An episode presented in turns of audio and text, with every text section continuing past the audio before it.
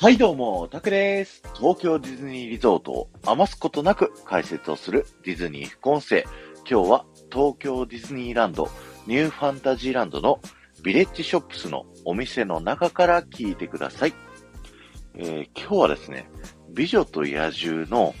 映画の物語でですね、ベルが、あの、最初、朝の風景というね、歌を歌いながら読んでいる本は、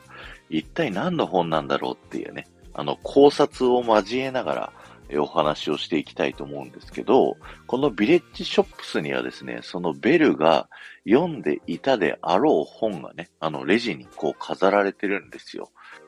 今、サムネイルにあるね、あの、このレジの前ですね。レジの前に本が開いてあるのが3冊あって、で、右上にね、もう1冊あって、その右上にある本の左上の角かな？にはですね、ページがちぎれてる跡があって、これがですね、あの、朝の風景の美女と野獣のね、映画の物語で、噴水の時に、こう、ベルがね、歌いながら本を羊に見せてるんですけど、その時に、こう、かじられちゃって、破けちゃった後なんじゃないかな、という風に、こう、イメージできるように作られてるんですね。で、これらの本ですね、あの、レジの向かって左側からですね、あの、美女と野獣の原作のような物語展開になっておりまして、一番左の本は、あの、ベルがね、お父さんにお土産としてバラの花をこう頼んで、お父さんが道に迷ってしまったこと、みたいなことが書かれています。で、次の真ん中の本にはですね、ベルが、ベルのお父さんが屋敷にたどり着いて暖炉に当たるまでの様子っていうのがね、書かれています。そして、三つ目の本はですね、クライマックスのシーンで野獣が倒れて、ベルの言葉によって魔法が解け始めたシーンっていうのがね、書かれていると。で、右上の本はですね、ちょっと文字がちっちゃくて読めないんですけど、野獣が王子様にね、こう変身したっぽいシーンの挿絵がね、こうあるっていうので、あ、じゃあベルが読んでいた物語っていうのは、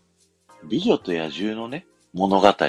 をベルが読んで、それを、あの実際にこの後ベルが体験するっていうような、えーお話になってるんじゃないかというふうにね、この本たちを見ると、こう予測できるんですね。で、あの、もう一個ね、説があって、こっちの方が僕は面白くて好きなんですけど、あの、英語版の朝の風景の歌詞の中で、ところどころね、あの、本の内容をベルが歌ってるっていうところがあって、ポイントがね、4つあるんですよ。1個目が、遠く離れた場所が舞台っていうのと、2つ目、大胆な剣でのアクションシーン、戦いのシーンがあるっていうね。そして3つ目が魔法の呪文が出てくる。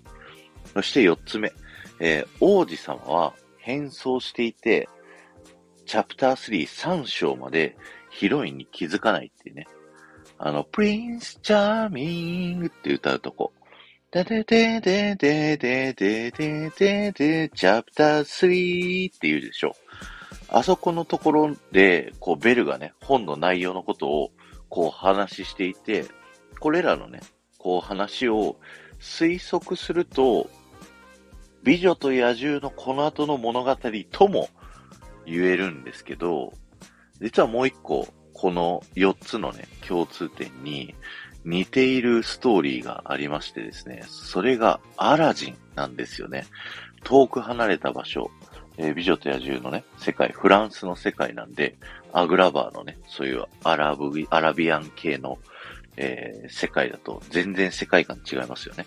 で、大胆な剣での戦いのシーンっていうのはアラジンではよくあります。で、魔法の呪文が出てくる。ジーニーが出てくると。で、王子様はアリ王子にね、こう変装していて、第3章最後のね、展開まで、ジャスミンヒロインは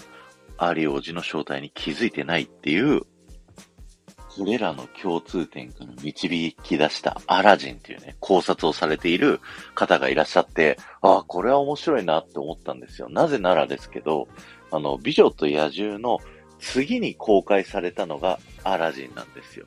だから、ここでベルが読んでいる物語、このビレッジショップスの中では、あの、美女と野獣のね、物語がベルの本ですよっていう風になってるみたいな感じなんですけど、実は制作当初は次の作品を意識して、アラジンをこうベルが読んでいたっていう風な、こう裏設定があったりしたら、すっごい面白いと思いませんか？これは真相はね、あの、わからないので、あの、僕たちのね、こう妄想の中で、あの、考えるのが、あの、面白いと思うんですけど、そうなったらすごい面白いなと思って今日はお話をさせていただきました。今日は終わりです。ありがとうございました。この放送が面白いと思った方は、ぜひいいね残していっていただけると嬉しいです。そして、ハッシュタグディズニー副音声をタップしていただくと、僕が過去にお話しさせていただいた東京ディズニーリゾートのいろんな豆知識をお話しさせていただいてますので、そちらの方もぜひ聞いてみてください。この後も夢が叶う場所、東京ディズニーリゾートで素敵な旅のひとときをお過ごしください。